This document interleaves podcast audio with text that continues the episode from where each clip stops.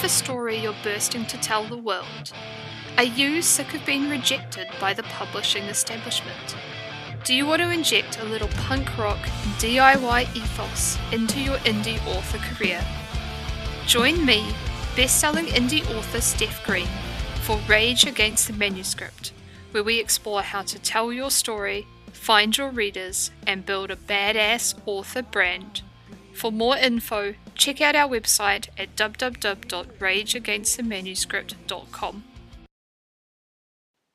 Hey writers, it's Steph here, and welcome to another episode of Rage Against the Manuscript, the podcast. Today I'm going to be talking about what life is like as a full-time author, so some of the awesome stuff about being full-time and some of the not so awesome stuff.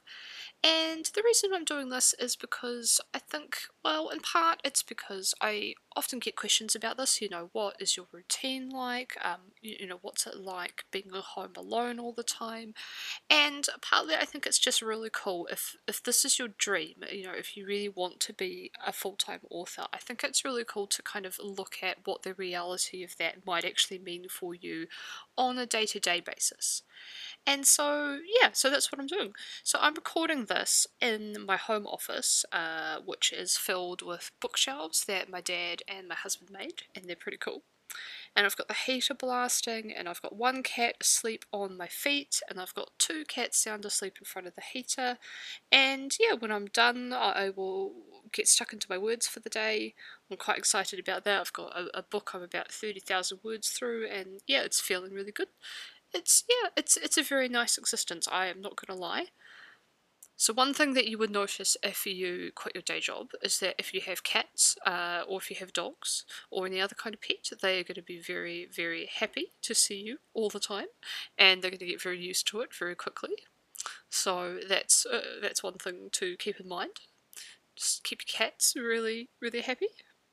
So I thought, yeah, I thought first I'd talk about some of the really awesome things that I've found about quitting my day job, which I did in two thousand eighteen. So I'm still relatively new at this. I have been a full-time writer for two and a half years, and I will definitely be a full-time writer at the end of this year, and we'll just, you know, we'll just kind of see how we go. I don't ever, ever, ever want to go back to a day job, um, but it is always there uh, as an option in the back of my mind. Um, you know, if if things, you know, you just you don't you can't say what happens. You don't really know what happens, but we try to save a lot of money. We you know we try to do things so that um, that is uh, you know not something that I will have to do in the future.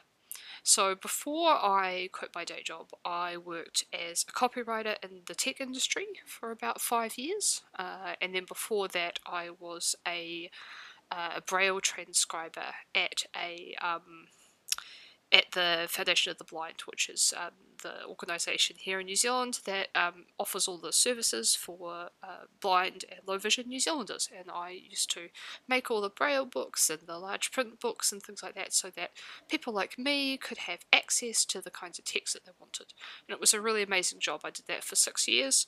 Uh, and before that, I was a failed archaeologist. So yeah, that's me. Um, and yeah, so tech industry was really interesting to work in, um, but uh, yeah, it, really interesting, not for me though, um, yeah, not for me, but the writing, that's for me.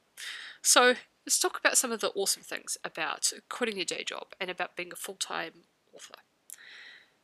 When I actually quit, so I had this year where I had taken this new job, and the job was uh, it was a very big opportunity, um, and if I had stayed in the tech industry, it would have been my sort of stepping stone to perhaps becoming a manager or you know, really kind of levelling up my career. So it was a really big opportunity, um, but the only thing was that um, I, I sort of I didn't really want a job, a new job. We were, I was working at a company that was basically imploding, and I needed to get out of there. And we were kind of thinking, maybe this is the time when, you know, she should just, well, I should just stay at home and, you know, kind of do my own thing, and we'll just work out the money. Like, it'll, it'll work out. My husband is very big on this. He's always like, it'll just work out. We'll just sort it out.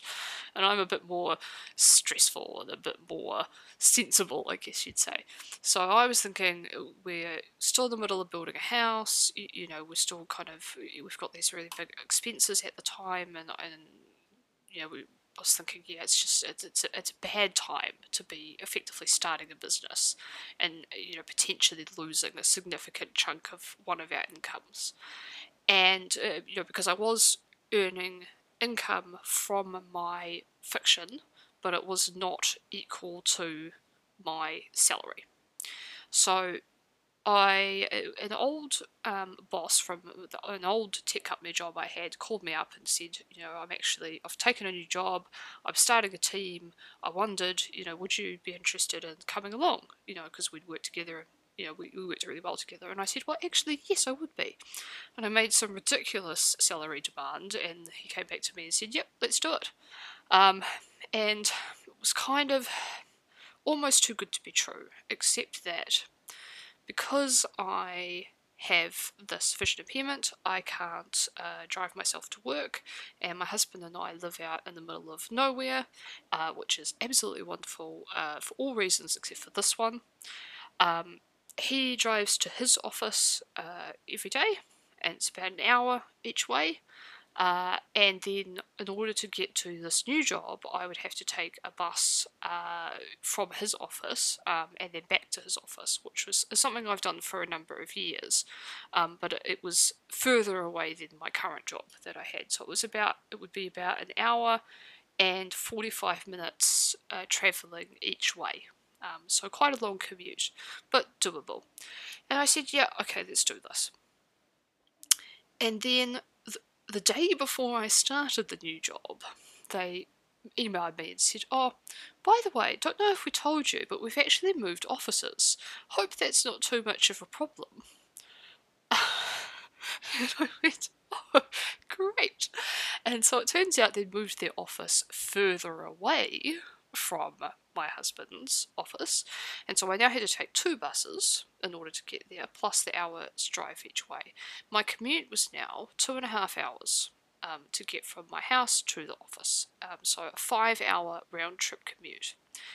And I have been, for the last few years, I've been working from home um, th three days a week and going to the office two days a week. Um, So that was really, really nice. And this new, but this new office, they wanted me to come in four days a week because they were quite a bit, the company was quite a bit smaller, and they, they had this kind of idea about the, the culture was going to, you know, be this sort of office-focused, like quite fun kind of culture. And they wanted me to come in four days a week. So five hours commute a day, four days a week. And uh, kind of went to my husband, and, and he was like, just, just quit the job. And I was like, no, we can't quit the job, we need the money. And so we, we sort of, we agreed that this was it. This was the end. This will be the last job that I had, and I would do it for a year, because this five-hour commute was ridiculous, and I would do it for a year and no longer. Um, and then after a year, I that's it, I would, I would be a full-time author. And that realisation, that... Um, that agreement that we had was a large part of what got me through that year um, with this five-hour commute. So uh, after a month, I basically broke down in tears in the middle of a meeting because I was so tired, um, because, of course, this five-hour commute meant that I couldn't actually do eight hours of work when in the office because I had to leave to get back to my buses, to get back to my husband's. So I had to go home and then do, like, two, two or three extra hours of work at home. So I, I was... you know, working on the bus, I was trying to do all the stuff, and it was quite awful. So I broke down in tears in that meeting, super professional, and they said I could go down to three days a week in the office. And it was a bit ridiculous because I was a copywriter, so I would basically go to the office, then I would jam my headphones in my ear because it was a um, you know, communal office, open plan office, and everyone made noise, and I can't, you know, needed to focus on my writing, so I'd jam my headphones in my ears and, you know, just get to work and just ignore everyone. So, ugh, but anyway. Anyway, so I did this job for a year, and then while I was doing the job, while we were finishing the house, so that gave us this year to finish the house and get comfortable with what our new expenses were, because our, our mortgage was, you know, on the house is significantly more than, you know, any rental we'd ever had. So get used to our new expenses, um, save as much money as possible, um, and for me to build up my income over the years so that when I did quit, it wasn't like this massive pay cut. And so that was the year I took on a bunch of freelance work, and I you know, put this plan into place and I did all this stuff. And if you want to know about how to put a plan together so that you can quit your job in a year, I have a course. It's called The twelve months to Full Time, and it is open right now. It's not open for very long. It's only open uh, for new students this week, uh, and then I close it off, and then I spend a bunch of time sort of really looking after the students that I've got in there, and I've got a couple of other things I need to do, and then we're, it'll open up later on. It may be more expensive when it opens up later on, so if you want to grab it, I would highly, highly recommend you do that. And you can go, you can grab it by, you can go to the website, w w w dot rage against the manuscript dot com, and then under the courses drop down, you will see it there. So, um, uh, and I'll stick the link in the show notes as well. So, um, this week only, twelve months to full time. I go into extreme detail about the plan that I put together and about how you can put together your own plan and how you can take your your fiction writing and all your writing from a you know the point where you are to the point where you can literally hand in your resignation. So it's really, really exciting. The students are really loving it so far. Um, so I definitely, you know, come on board. I definitely recommend it. So yeah. So I put this plan together. And we, you know, it was really, really hard work, um, but we finally got to do it. We finally got to, you know, I finally got to hand in my resignation. I had written my resignation day in my calendar, um, sort of months ahead, because it was really nice to be able to look at that and, like, count down the days. It turns out I'd actually put it in, in a, um... calendar that was visible to other people um, in the office, so that was a super awkward thing. Um, only one person noticed, and they kind of messaged me privately and said, hey, I just saw this, you, you know, people might have noticed it, um, but, uh, um, you know, if that's you, and if you're going to off to write, you know, congratulations. So that was pretty cool. Um, but yes, don't do that. Um, put it in a private calendar. Definitely put it in the private calendar, but yes, you can put your resignation day on the calendar, count it down, and it was, it was interesting. It was this really serendipitous week, because it was the same day. Um, it was basically my birthday, so I can't remember, I can't remember what day of the week was my birthday and what day of the week I actually left the office, but they were in the same week, um, so it felt like this real kind of celebration. So it was my birthday. And um, also, it was the same week where I released my book, um, The Castle of Earth and Embers, which was the first reverse harem book that I'd ever written. And it was my, at the time, it, immediately, because reverse harem was so big at the time and there, there weren't that many authors writing it, it, it instantly became the best-selling book I'd ever written. And the month that I released that book, I basically earned about twice as much as I normally earned from my um, from my writing. So I think I usually sat around the sort of the three thousand uh, a month mark, or I had been at the time, and suddenly I was at six thousand a month um, from from my writing, and I had freelance work at the same to- at the same time. But yes, yeah, so so I sort of shot up about six thousand a month. Uh, the month that I'd earned in February, the month that I quit my job. And so it just felt like this big sign from the universe, like, yes, you're on the right track, you're doing the right thing, you know, onward and upward. It just felt amazing.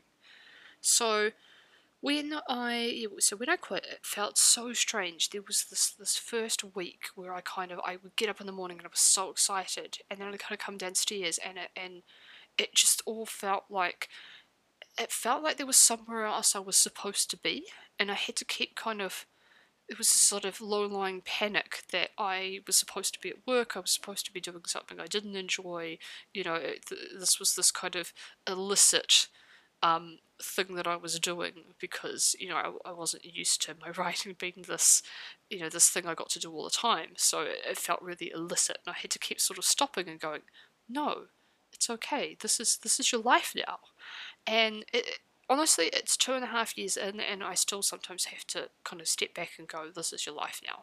Um, uh, you know, it, it, it really is pretty incredible, and I get a little bit teary-eyed when I think about it. Um, yeah, it, it's it, it's been incredible. Um, and I'm going to talk about some of the, the downsides and some of the, the pitfalls to be aware of, but really, overall, on the whole, it's been amazing, and I feel like I have finally come home to the, the thing that I'm supposed to do and the person that I'm supposed to be, and I don't ever, ever, ever want to give it up. So, yeah, we shall see how we go. So for the first year that I was uh, full-time, I had freelance work. And I had about four agencies that I was that were handing me work that I would do. So I wasn't really dealing with freelance clients. I well, I had you know I had these four agencies, but they would deal with the actual clients, and I would just focus on writing the articles. And I had done freelance work on the side for so long, for probably about a decade, basically ever since I left university. I've done freelance work on the side, and that meant that I can basically write an article really, really quickly. So I can do like a five hundred word article in twenty minutes or so. And I can't do five hundred word articles all day long, so I can't write, you know, twenty of them in a day, because you just, you just get over it. But I can, you know, do the work relatively quickly. Um, so, so that meant that I could kind of push out that freelance work in the morning, and then I could focus on my books. And my aim was sort of generally, during that first year, was about two thousand words on, on my books a day. And you don't always hit that, but then sometimes you have days where you get like five thousand words, so it kind of all works out. And the other thing that I decided really early on was that because I have spent so much of my life doing work on the side, where I would work on the weekends, I would, you know, do a lot of fiction work on the weekends. When I started self-publishing, I do a lot of the self-publishing sort of actual marketing and kind of work on the weekends. And um, because I'd had this year where I'd worked so much and so hard, um, I decided that I would no longer be working weekends starting now. And I have not always been perfect at this, because when you when you run your own business, sometimes shit just has to get done. And so sometimes you just you either you just need to finish something on the weekend, or there's a little bit of a emergency and you've got to do it, or you need to upload a book um, to Amazon on a Saturday in order to hit your pre-order deadline. Um, so sometimes stuff like that comes up. Not not that often, but sometimes. But generally, I have obeyed this rule. So I amended the rule after about a month, and the rule is that I do not work on I, I do not work on weekends unless it is work I enjoy. And so this means that I am allowed to do writing on the weekends. I'm not allowed to do like marketing and website stuff and the kind of the, the, the work side of work. But because when you have a story in your head and you're desperate to get it down, and I just love writing so much, it is, you know, it is a thing I really enjoy doing, and I do enjoy doing it on the weekends. So I am allowed to do some writing on the weekends, but I can't use the weekends as like part of my plan. I can't be like, I'm going to write this book in a month because I'm going to get two thousand words every day on the weekends, because I've got to set the weekends aside for fun times, for projects around the house, for hanging out with my husband, for all the stuff that, you know, for a number of years of my life I probably, you know, didn't do enough of because I was spending so much time writing. So that is a rule that I have um, about not working on the weekends. Um, another rule that I have is that I set office hours. So I basically work until my husband gets home, and then I try to round up um, the work that I'm doing, and after that I don't work in the evenings. Um, I don't sit in front of T V uh, at work. Sometimes, sometimes I do, just again because things have to get done. Um, but if I do it for too long, my husband taps me on the shoulder and goes, "You're not supposed to be doing that," which is very good of him. So that is um, that's the rule that we have. So after that first year, I started to drop all of the freelance clients that I had, and I, I did it one at a time. So I, I started with the client that, you know, had the hardest work but paid me the lowest, and I, you know, gradually dropped and dropped and dropped um, until I, it was basically a year after I started that I finally dropped. You know, I think it was actually that same week in February, actually, which is quite, you know, feels very, quite wonderful, actually, very full circle. So I think it was that last weekend in February that I dropped, a year later, that I dropped my final freelance client. And that felt really good. That, you know, that was never meant to be a long-term part of my plan. It was always a bridging thing. So I, I did the freelance work to bridge me to get out of the day job. Um, now I still do some freelance work, but I focus on freelance work that builds my brand. So I do some, I write some articles um, about writing and about publishing. I do that kind of thing. I write some articles about the types of books that I write, um, just to grow, to help sort of grow and establish my audience. So I do that kind of thing, and I get paid for those articles, but it's a very small part of my overall business plan, but it is definitely part of it. And I do talk about this a lot in the twelve months to full-time course, about how freelance writing, how you can use it Um, in order to, you know, to grow your business, in order to build your income, in order to build a sustainable career as a writer. After that first year, I didn't have the freelance work, so I got to really, you know, kind of boil into my schedule and, you know, figure out exactly what I was going to do with all this time that I suddenly had to uh, devote to my writing. So what I do is I, I have a, a daily schedule and a kind of a weekly schedule. So my daily schedule looks a bit like this. I get up at about six a m, I come downstairs, um, I feed all the animals, um, and when I open my computer, one of the first things I do is I put, as I write down my, um, you know, my list for the day. And I just write, I, I have a, a kind of a rolling file. And this is my sort of to-do list file. And it just has a list of, you know, stuff I have to do, you know, takeovers I'm in, you know, promo I've booked for my books, just like little notes about things. It's it's it's got my like shopping list for the fortnight in it as well. It's just kind of a rolling list of stuff I have to know. And I go to the top of the document and I just write Monday at the top, if, if it's Monday. And I write down all the stuff that I plan on doing that day, and anything that's in my calendar, so like if there's, I've got an interview or something like that, I write that down as well. So that all goes onto that, that list, and the list is usually about sort of ten things long. I include stuff like my workout goes on the list, if I have to make a, a dinner, my, you know, dinner in advance, like if I'm slow cooking something, I put that on the list, you know, that, that kind of thing, all goes on the list. So it ends up being about ten things long. And when I am planning my word count for the day, so I usually try and write four thousand words a day. I'm trying to increase that at the moment to about five thousand words, uh, and doing quite well actually. So when I do my word count, I do it in thousand word lots. So I write the title of the book, and then I just write one thousand next to it, or, you know, or the project if it's um, like a course project. And I write those um, so they become, so if I'm doing four thousand words, that becomes four slots on my list. And then, you know, and then effectively what I do is I work through the list and I delete the items off the list as they're done.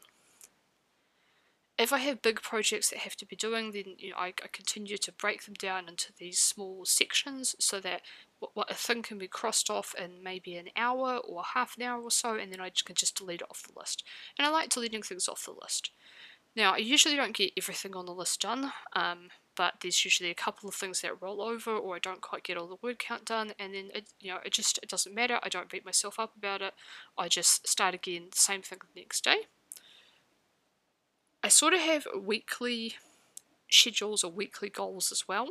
Sometimes I write them down underneath my daily list, so, you know, this week twenty thousand words. Mostly I just keep them in my head. I'm quite good at holding these kind of details in my head. Um, I've seen a lot of writers who kind of have really great planners where they kind of do like a weekly plan on one page and then they've got their daily tasks on another page and stuff, but I always find I started off with planners Uh, really well, and then after like a month I just don't use them anymore. So, you know, when you're making schedules and you're doing planning, you've always got to stick with something that you're actually going to use. I've also seen lots of people do really cool things, like they use Trello boards to kind of shuffle things around and figure out plotting and stuff like that, and it looks awesome, and I'm like, that's a genius idea. Tried it, did it for a week, haven't done it since. So don't, so yeah, don't do things that don't, you know, that you aren't going to follow up on. And I know myself, I know that things need to be super easy, I know that they really need to be on my computer because that's where I sit down to work. One thing I've sort of um, adhered to for a long period of time is something called three important things, and that is this idea that, you know, having a long to-do, super long to-do lists can actually be quite paralyzing for people. And sometimes I find this, and when I'm in the mood where I feel like that, then, then the thing that I go back to is something called three important things, and that's where you choose three things that you're going to do for the day, and if you achieve those things, no matter what else you don't achieve, the day is a success. And so I always leave on the top of my to-do list for the day as I have three items, and those are the important items to get through that day. And that may be something like an interview, that may be something, you know, usually it's got at least a certain amount of words on my book, and maybe something else. But it's just the super, you know, I have to send my newsletter today. And if you achieve those three things, then you can call the day a success, even if the other stuff doesn't happen. And that can be a really useful thing to use. One thing I get asked about a lot is about planning my book releases for the year. So I try to publish sort of usually between six to, to eight books. Last year I actually published ten items, uh, although a couple of those items were quite short. So last year I actually published ten things, but I sort of try to stick between six and eight. Um, honestly, I am actually quite relaxed about release planning, so I don't... You know, usually you're told you take a calendar and you plot out all the dates of your releases for the year, and that's what you do, and you stick to those dates. Um, I don't do this. I have a list in my head of the next books that I want to write. So, you know, this, often this is quite obvious. So, you know, I write in series, so obviously the next book of the series is going to be the next thing that I do. And I just do the next thing on the list. And I have a vague idea of when the book needs to be done. Um, you know, usually I've got more of a concrete idea because I put the damn thing on pre-order, but I try to schedule my pre-orders so I give myself a buffer of around sort of three weeks to a month, because I very often get behind. Right now, because of COVID, Amazon is allowing you to push pre-orders out without losing your pre-order privileges, and I must admit I have thoroughly been taking advantage of that, uh, as have many other authors. So usually I try to stick to one series at a time, and I just go bam, bam, bam, and I release all the books. This year I technically have three open series that I'm working on right now, um, and I am have been debating adding a fourth series, uh, which I don't think I'm going to do. Now, I'm not sure that this is a good idea, and this is very much a do as I say, not as I have done this year kind of conversation. I am about halfway through writing book two in what was supposed to be a duology, so I was supposed to be, you know, at least ticking this series off my list. But what I've just realised is that this book is not a duology, it's actually a trilogy. I just cannot fit the whole story into one book. And so I thought the end of the month I was going to have one of these series finished, and it's, it's not happening. So yeah, sigh. The reason I have done this with the three open series is not really strategic at all. Um, what had happened was that I was writing Nevermore series, uh, Nevermore bookshop series, and I was going bam, bam, bam, and I had done one, two, three, four, so up to book four, uh, all in a row, and then I had the idea for the Kings of Miskatonic Prep, and the because that was such a a trendy book, and you know the timing was really important, I rushed through that book. I, I decided not to leave it until I'd finished Nevermore, which at the time needed two more books, books five and book six. So I decided to release it then, and then because that book did so well, I set aside Nevermore and I focused on finishing the Kings of Miskatonic Prep series. And so I finished that the fourth book in January. I think I started in around May, and I finished the fourth book in January, and then I had, you know, I know immediately that one of the projects I have to work on that year is I have to go back to Nevermore. Um, so I've got two more books in Nevermore to finish.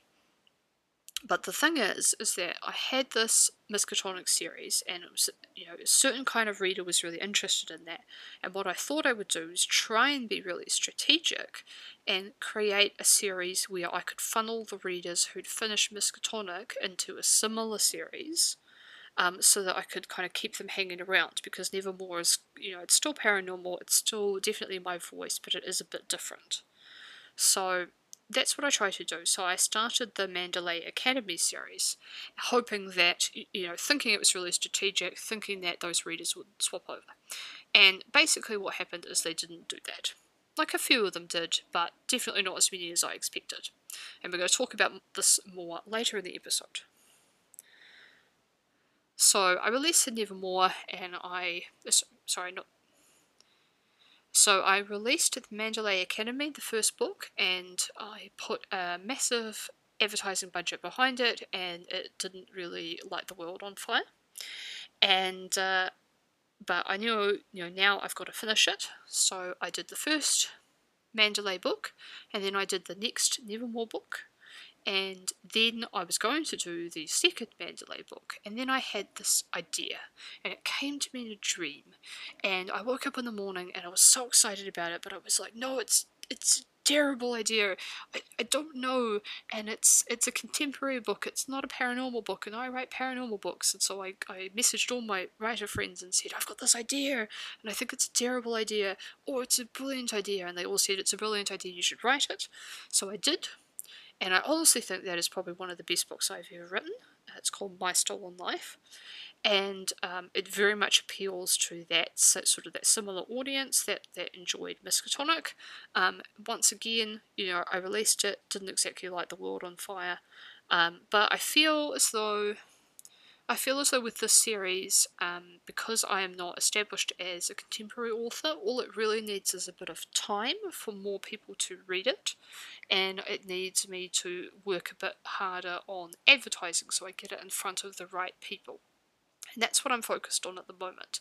And I feel like, yeah, I feel like with that series it just needs a little bit of time, and I think it's going to find its audience, and I think it's going to be quite good. So that's how I ended up with three open series.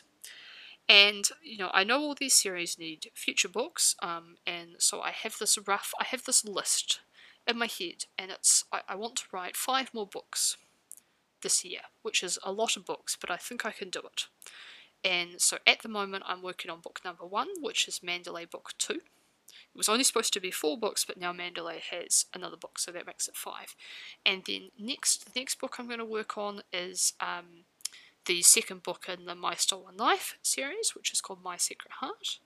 And then after that, I need to write the third Mandalay book, the third um, Stolen Life book, and the sixth Nevermore book, which is on pre-order for October. Now, I don't know the order I'm going to write those books. I am going to figure that out at the time. And this is how I do my release list, is that I have the books in my head that I'm going to have to write. It's sort of a rough plan for the rest of the year, but the plan can change. And I, I, I like that, and that's how I like to work. This conversation, it kind of brings me um, around to talk about some of the, the, the not-so-awesome things about being a full-time writer. So right now I'm dealing with quite a biggie on that list, which is the existential angst. Because I wrote a hit series last year, The Kings of Miskatonic Prep, I made I made a lot of money. I made about two hundred fifty thousand dollars, and that is amazing, and I'm still kind of in awe about that. And, uh, you know, I'm not telling you that number to show off, I'm telling you that number because, you know, I'm trying to be real here, and, you know, we're trying to talk about, about this stuff. So I made two hundred fifty thousand dollars, which is just wow. And I made that off my fiction. And then what happened was that in January, Miskatonic finished, and then suddenly, poof, all those readers who read that series disappeared.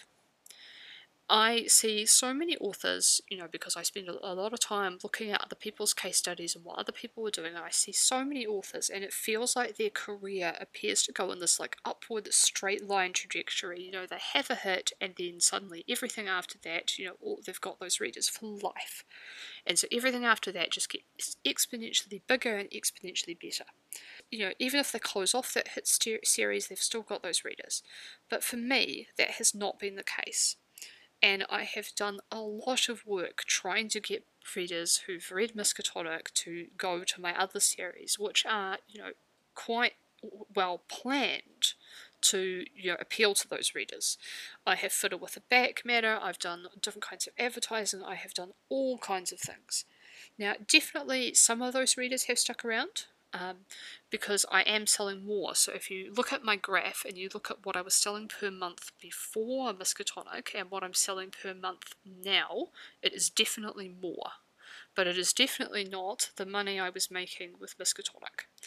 And uh, it, it's, it, you know, it definitely feels like less of those readers have stuck around than I would have expected.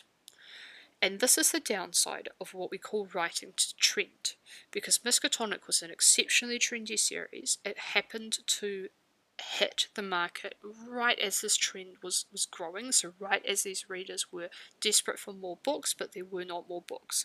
And so I hooked them all really early, and they had to finish the series because, you know, that's what they're like, that's what readers like.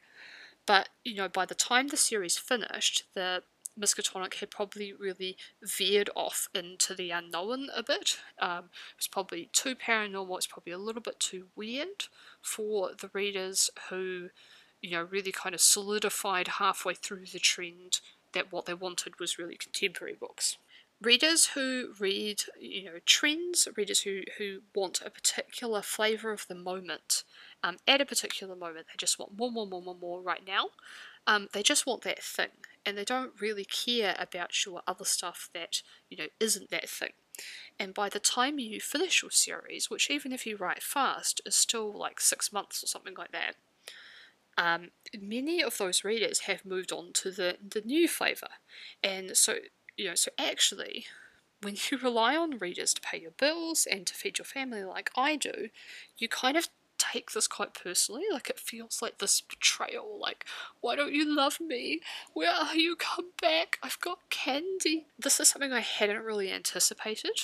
Um, you know, I, I, I never really expected to, to feel like this about a series, and I mean, part of that is because I never really expected to have a hit quite like this. But yeah, I, I always felt like the career was kind of this this upward trajectory. You know, you you did really well, and then you you just you kept doing really well because everything just slowly builds on itself, and that is what I had experienced. You know, over the, the you know the the three previous years of my self-publishing, um, was that, you know, each book I published tended to build on the other books. How did I deal with this existential angst, and how am I dealing with it? Um, I, I am still dealing with it. I, you know, do have days where I kind of feel a bit down about the whole thing, and I, I have days where I, I just don't care, and I'm, I'm just like, you know, it doesn't matter, in the past, onward and upward. Um, So some things that I've been doing is I, I have really doubled down on what my brand is and who are the readers that I serve in the long term. And so not just thinking about chasing trends and about what's the next trendy thing, but really doubling down on what it is that makes me really unique. I can't fit anything more into this here because I've got to finish these series, these open series, because part of what my brand is, is giving people finished work. So what I've done is I've I, I, yes, I've really doubled down on my brand, and I've started planning for next year and thinking about much more evergreen series. I'm thinking of potential breakout books. I'm really seriously uh, considering moving away from reverse harem next year, not giving it up completely because I love it, but releasing a more traditional paranormal romance series alongside my reverse harem. And the other thing that I am looking quite seriously at doing this year is I'm trying to learn advertising. And this is the thing that I'm working on right now. And I have started with one thing, one thing only, not overwhelming myself, and I'm doing A M S ads, and I'm using free content online to just figure out what works and what doesn't, and what sort of what different people recommend, and how to manage them on an ongoing basis. Um, and I, I've already had a little bit of success here, and once I figured everything out, I am going to come back and we are going to talk so much about A M S ads. Um, because, you know, I, I can see that if I can spend ten percent of what I'm earning and I can dramatically increase my income, then, you know, that will go a long way towards soothing this existential angst, because I have a big catalogue. My books are relatively commercial. There is a relatively big audience out there. I'm just not getting my books in front of them because I am behind on advertising. And, you know, it, perhaps this is what will help me what will help push me back up towards those Miskatonic numbers, but with my whole catalogue. And that's more of a long-term solution. Other things that I'm doing is I spend a lot of time talking to my husband about this. Um, he is really wonderful to talk to because he is quite pragmatic, um, and, you know, he could often just kind of shut me down with a, like, you know, you earned ten grand last month, you know, don't, so you can't sit here and talk to me about, you know, feeling like this, you know, it's just, it's silly. And um, sometimes that is exactly what you need to hear. Um, sometimes you just need a hug, and you just need someone to acknowledge that, yes, you feel this way, but just because you feel that way doesn't mean it's actually the truth. Um, and I think that's really important. I also talk to my friends, and I talk to people who, you know, encourage me and, you know, think I'm awesome and remind me that, yeah, it's it's a long-term thing. This is a, a blip, um, and, you know, things are improving. My, you know, my career trajectory is on an upward arrow. It's just had this big kind of spike in the middle, and the, this you know, I'm on the lower end of the spike now, but there's still, the trend is upward, and we're all about we're all about long term. We're all about that long term trend, and it's just about talking really sensibly to yourself, uh, to manage your own expectations, and, you know, about not measuring things month to month, but looking at that bigger picture. Another thing that I found that's really helped is that I'm spending a lot less time on Facebook, uh, and part of that is because of this, you know, I'm just feeling like I'm comparing myself to other people too much. I've got to stop doing that. And the other part is that Facebook is a bit of a cesspool of humanity at the moment because of COVID and um, other things, and, you know, it's just, sometimes it's just better for your mental health to just disengage for a bit. So I've been doing that a bit. Um, other things that people can struggle with when you're a full-time author, uh, and, and of course the big one is, um, you know, loneliness, um, and um, feeling sort of isolated. So I don't struggle with this as much as I expected. Um, I am an introvert. I do actually love being home, and the longer I stay at home, the more I love it. Um, but sometimes you can be at home for too long, and I think a lot of people are experiencing this because of the lockdowns all over the world, uh, and yeah, I, th I think, you know, it, it's given a few people um, the knowledge of, you know, how they like to work and how they don't like to work, and how they, you know, how they want to live and don't want to live. Um, things that I do, I do have phone calls with friends, so not um, convers you know, not um. text messaging conversations, but actual phone calls, and that is so wonderful.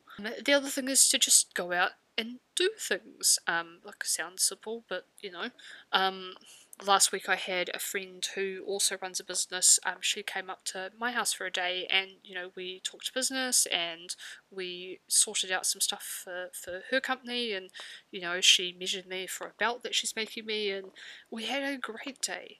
Um, And uh, next week I have to go into the city to do a tour, so there's a thing at the museum where they're giving tours of the, like, the underground of the museum where they keep all the artifacts, and I'm going on that tour.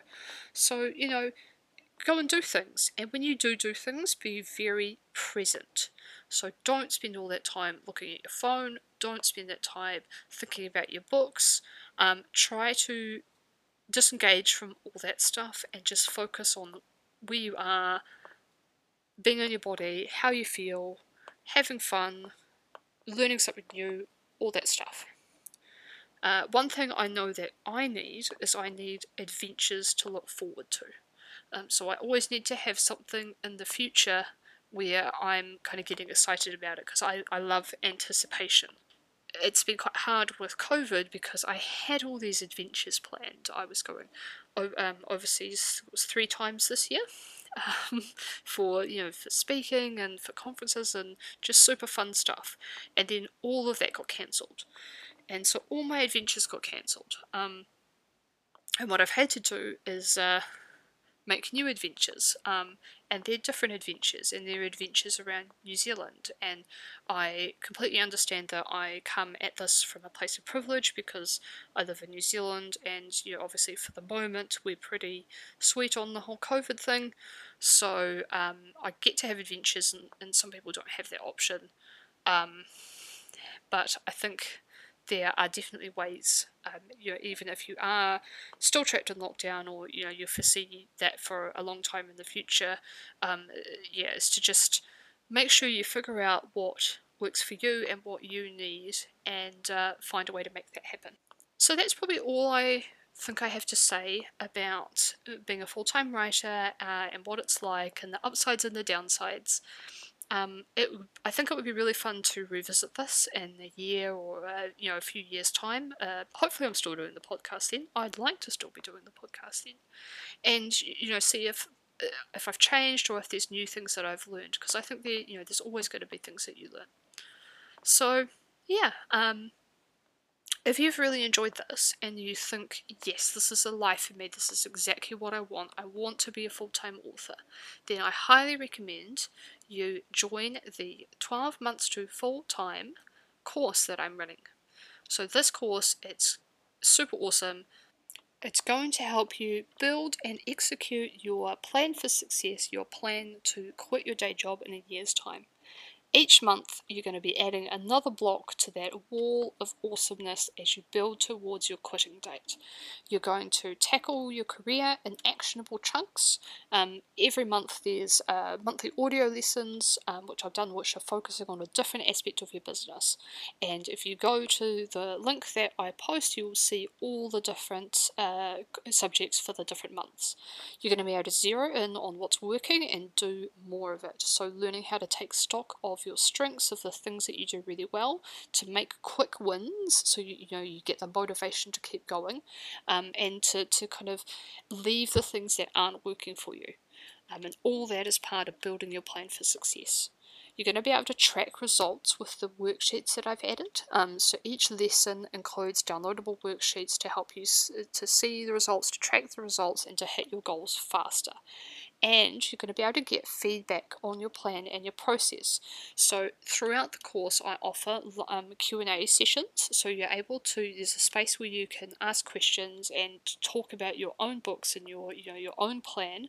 And then in the Q and A audio, I will um, answer all the questions. And so this is sort of the only time when you can really kind of ask me specific questions about your specific, you know, your specific genre, your specific plan.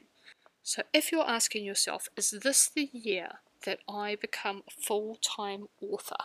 Then this is the course for you. It's open right now. It's only going to be open this week. Uh, so I highly recommend go down, click on the link, or go to the w w w dot rage against the manuscript dot com and click on twelve months to full-time and come and join us. You are going to love it. That's all from me today. Thank you so much for listening, and happy writing.